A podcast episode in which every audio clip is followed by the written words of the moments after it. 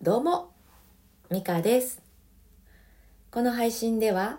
ポンコツママの失敗と挑戦をリアルタイムでお届けしております。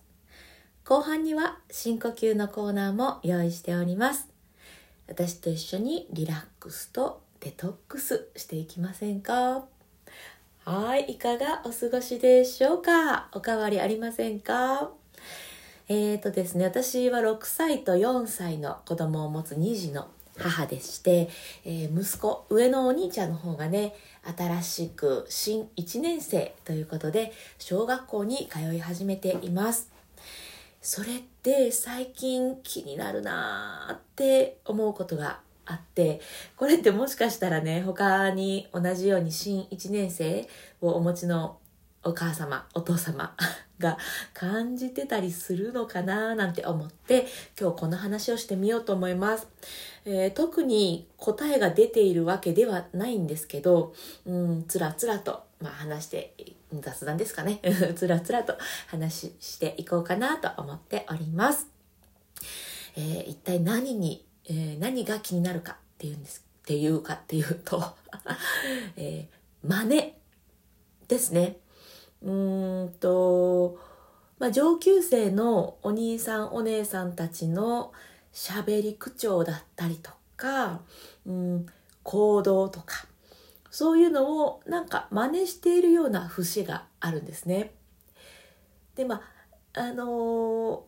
いい部分だとすごいね、素敵だねって思っちゃうんですけど、あんまり良くない部分、あ、それ私好きじゃないですっていうような、えー、そういったことを真似していて気になるんです。えー、例えば舌打ち舌打ちをね真似してるんですね。うん、気になる。で、たまに失敗してあの舌打ちのはずがあのー、チュッってするみたいなみたいなあのチュッて音になるのはそれは可愛いんですけど、最近ね成功率が上がってきてちゃんと舌打ちしてるからね嫌なんですよ舌打ち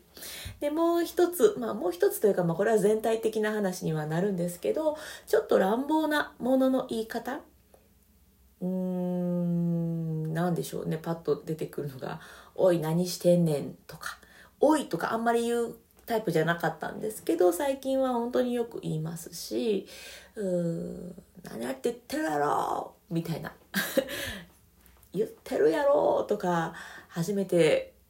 使うのかな、いや初めてじゃないですけど、あんまりねこれまではそんなには使ってなかったんですけど、まあよう使うなと思っていて気になるんですね。うーん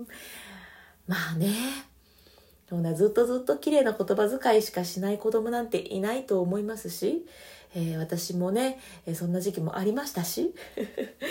うーんっていう感じなんですけど、やっぱりちょっと嫌だなーって思ってるんですよね。でね、えー、昨日私息子に対して、えー、母さんそれちょっと嫌な気持ちになるからやめてほしいって言ったんですで、あなたは、えー、それを見てかっこいいと思って真似してるかもしれないんだけど、本当にそれがかっこいいことかちょっと考えてみてごらん、えー、ろくさいに向かってねちょっとこんな難しい話をしたんですけど、いやでもろくさいねわかりますよきっとこの話でね、なんかその話をしている時にちょっと思ったのが、いやこれも誘導っぽいなって思ったんです。うんと私が何を言ったかっていうと、自分が思うかっこいいっていうことを突き通せるとそれはかっこいいと思うけどみたいな話をしていて、なんか暗にねあの舌打ちだったりしてないみたいな言葉の使い方は良くないですって誘導している感じうんがで自分の中でもあったんですよね。いやーこれもどうなのかなっていうふうにね答えは出ていないんですけど思うんですよね。うん、なんかありませんか、自分の、えー、中私は中学校の時だったんですけど、中学校の頃上のお兄さんお姉さんでちょっと悪そうな人たちがうーなんだろうな、私がやらないようなことをしていて、おちょっとかっこいいって思ったことがあって、あの真似をして怒られたことがあるんですねそういう経験もあるので、なんて言うんだろう、なんかちょっと、あ、そんなことするんだとか、え、それやったことないっていう好奇心で真似をするっていう気持ちはわかるんですねでも私は昨日、真似をするのはかっこ悪いって言ったんです。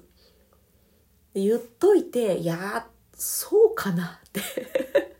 息子に言ったのに、いや真似するってかっこ悪いことじゃないかもしれないなんていうのも思ったんですよね。例えばね、えー、絵を描くこと、あれって、えーと、なんて言うんでしょうね、例えばなぞって絵を描くことで、あ、ここってこういう風に描くとうまくいくんだっていうのを学んだり、絵が上手な子の、絵が上手なお友達のその絵を見ながら、あ、こここうやって真似すると上手っぽく見えるとか、そういう風に真似をして学んでいくことってありますよね。まあ、真似ぶが学ぶだみたいな言葉もあると思うんですけど、なんかそんな感じのことを思うと、真似するはかっこ悪くはないのかほんなら舌打ち OK ってしてて、まあ、いいか悪いかっていうか、うん、私は嫌なんですねこれ、もうこれどうしたらいいのって今なっているっていう感じです。まあ、これあれですね、小学校だけじゃなくって、もしかしたら中学校いちねん生とか高校いちねん生っていう風に新しい環境に入った時っていうのはやっぱり刺激が多いので、自分がやったことがないようなことをしている方、えー、やっている子っていうのが多分目について、ちょっと真似したくなるっていうのはあるのかもしれない、うん、小学校に限らずね。いやでもね、これどうしたらいいかなっていうねまあ今のところね、えーと、まだ答えは出ていないなりに、私の中で、えー、とりあえずここをうんとボーダーラインにしようと思っているのが、えー、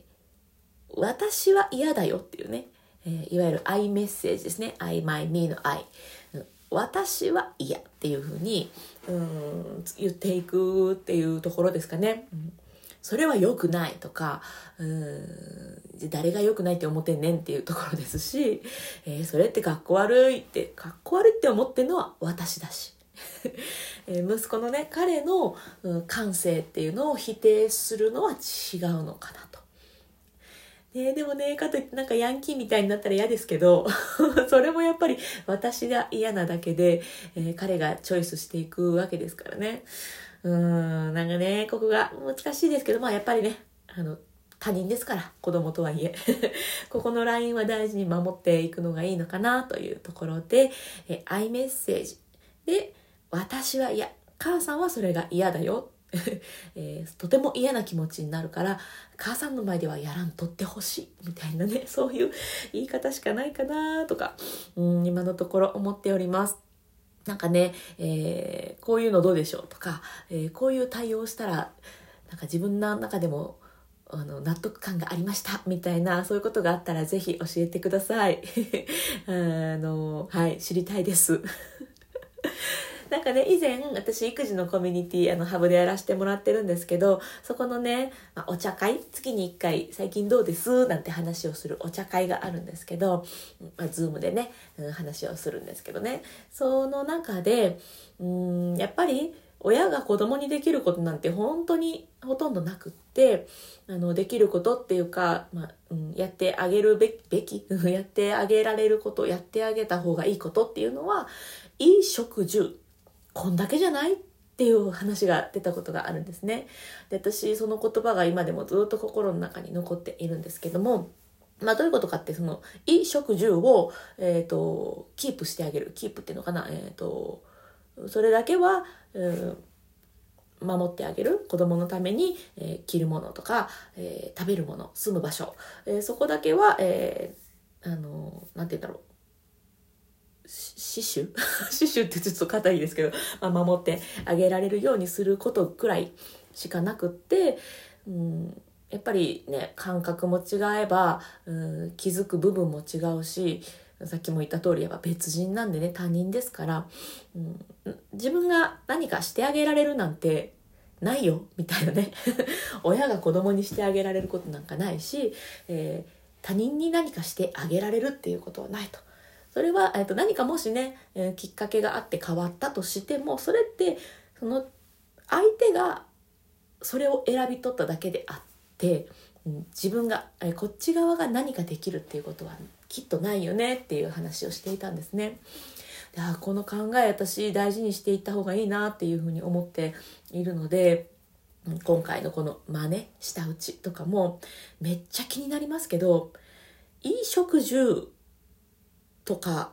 となんかそういうレベル感で考えると、あ、まあ小さいことかなっていうふうにね、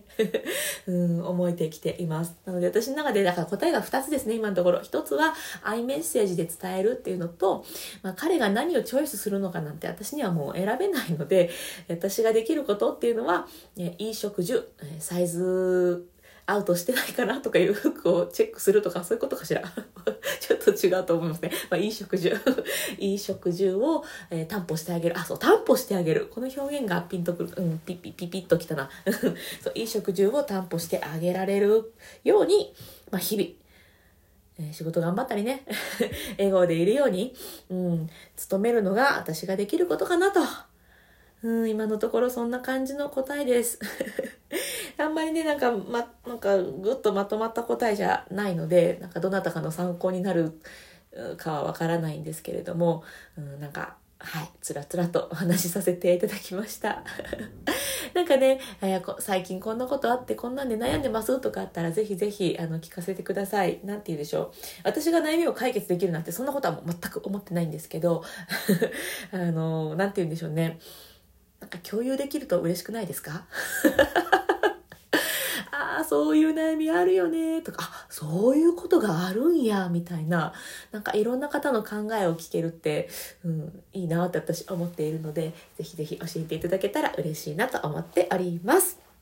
さて、それでは、えー、今日もね、深呼吸していこうと思います。えー、私、子供を産んでからもう本当にイライラもやもやすることが増えたんですけれども、でそれのせいでね、心を壊しかけたことも、えー、数回ありました、